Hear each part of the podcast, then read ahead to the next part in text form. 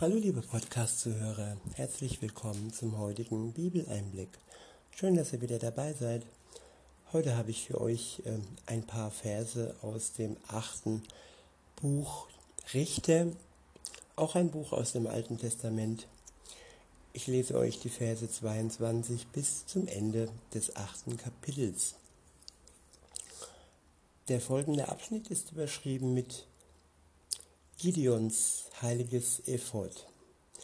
Ab Vers 22 heißt es, danach baten die Israeliten Gideon, sei unser Herrscher, du und dein Sohn und dein Enkel sollen über uns herrschen, denn du hast uns vor Midian gerettet. Gideon, ein Kämpfer für Gott, ein Verteidiger der Israeliten ein starker Mann, der viel Verluste in seiner Familie hinnehmen musste. Viele Söhne hat er verloren und er hat viel geopfert für Gott und für die Freiheit der Israeliten. Und eigentlich hätte er viel Ruhm einheimsen können. Er hätte sogar der Herrscher über Israel damals sein können. Aber was sagte er? Äh, was antwortete er auf dieses Angebot, auf diese Bitte? Ab Vers 23 heißt es, doch Gideon erwiderte, ich will nicht über euch herrschen, ebenso wenig wie mein Sohn. Der Herr soll über euch herrschen. Tja, das ist eine wunderbar selbstlose Antwort. Auch wenn er vorher in den Versen davor, könnt ihr gerne nachlesen, ziemlich erhaben daherkam, ist er trotzdem, wenn es um Gott geht, selbstlos. Er macht klar, dass Gott der Herrscher ist über die Israeliten und vor allem der Herrscher über jedes Herz. Und so wünscht es sich Gott auch heute noch, dass, dass er unser Herrscher ist, dass er in unserem Herz regiert. Und auch wenn wir von außen her unterdrückt und unsere Freiheit mehr und mehr und mehr eingeschränkt wird, so ist Gott der, der uns innerlich und vom Herzen her frei macht. Er befreit uns, er erlöst uns von unserer Schuld. Und er ist ein guter Herrscher, er ist kein Unterdrücker, sondern er ist unser Herr, zu dem wir aufsehen können und dem wir vertrauen können, der gerecht urteilt und der weise ist. Sein Wort ist weise und wer weise werden will, der studiert sein Wort und nimmt es auf wie Nahrung. Gideon antwortete, Bitte, jeder von euch soll mir einen Ring aus seiner Beute geben. Die Feinde waren nämlich Ismaeliter, Ismaeliter und trugen goldene Ringe. Gern antworteten, antworteten sie. Sie breiteten, sie breiteten einen Mantel aus und jeder warf einen goldenen Ring hinein, den er erbeutet hatte. Das Gesamtgewicht dieser goldenen Ringe betrug 1700 Goldschekel, nicht eingerechnet die Halbmonde, die Ohrgehänge, die Purpurgewänder der Könige und Midian von Midian und die Ketten, die ihre Kamele um den Hals trugen. Gideon machte einen heiligen Ephod aus dem Gold und stellte es in seiner Heimatstadt Ophrat auf. Sämtliche Israeliten trieben dort Abgötterei, indem sie das Ephod, anbeteten und es wurde Gideon und seiner Familie zum Verhängnis.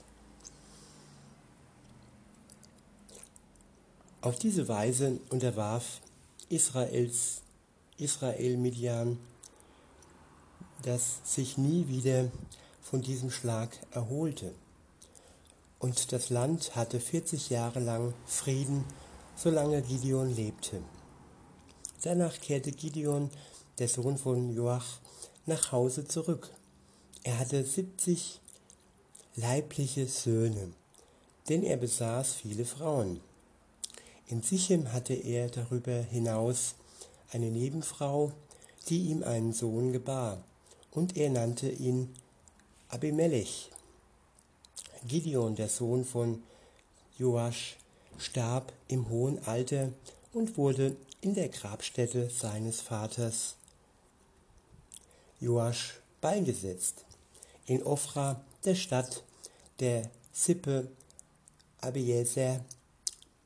Abiezer. Sobald Gideon tot war, trieben die Israeliten wieder Abgötterei mit den Balen und machten den Baal Berit zu ihrem Gott. Ja, es ist ein Problem mit dem Menschenkult. Die Menschen wollen Leute, Herrscher, denen sie folgen können. Wenn ich auf mein Volk zurückschaue, wie blind es doch war, diesem äh, großen Herrscher Hitler nachzueifern, es war schrecklich, was daraus passiert ist. Und so ist es auch hier passiert. Der große Herrscher, der nicht Herrscher sein wollte, Gideon starb.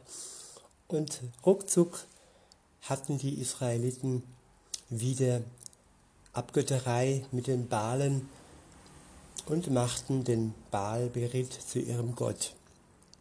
So schnell wird man untreu, wenn man sich auf Götzen fixiert, auf Menschen fixiert, die ähm, ja, Gott nicht die Ehre geben.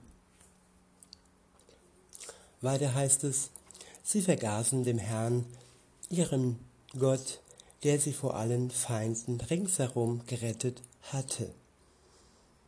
Dankbarkeit verschwindet. Man vergisst so schnell das Gute, was man erlebt hat mit Gott, die Behütung, die Verteidigung, den Schutz, alles war vergessen.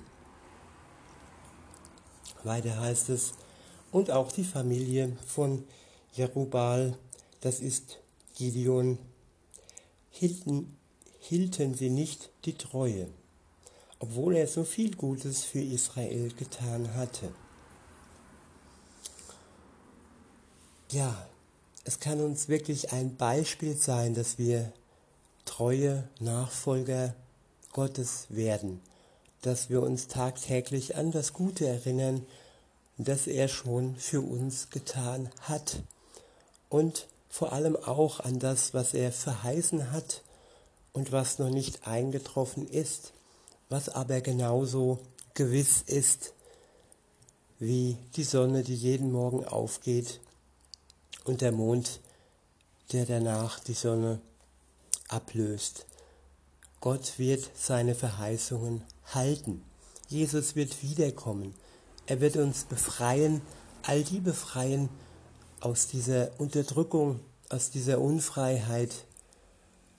Er wird uns wirklich zu sich holen. Es wird kein Leid mehr geben, kein Schmerz, kein Tod. Es wird nur noch ewige Freude und Liebe bei Gott in seiner Nähe geben. In diesem Sinne wünsche ich euch noch einen schönen Tag und sag bis denne.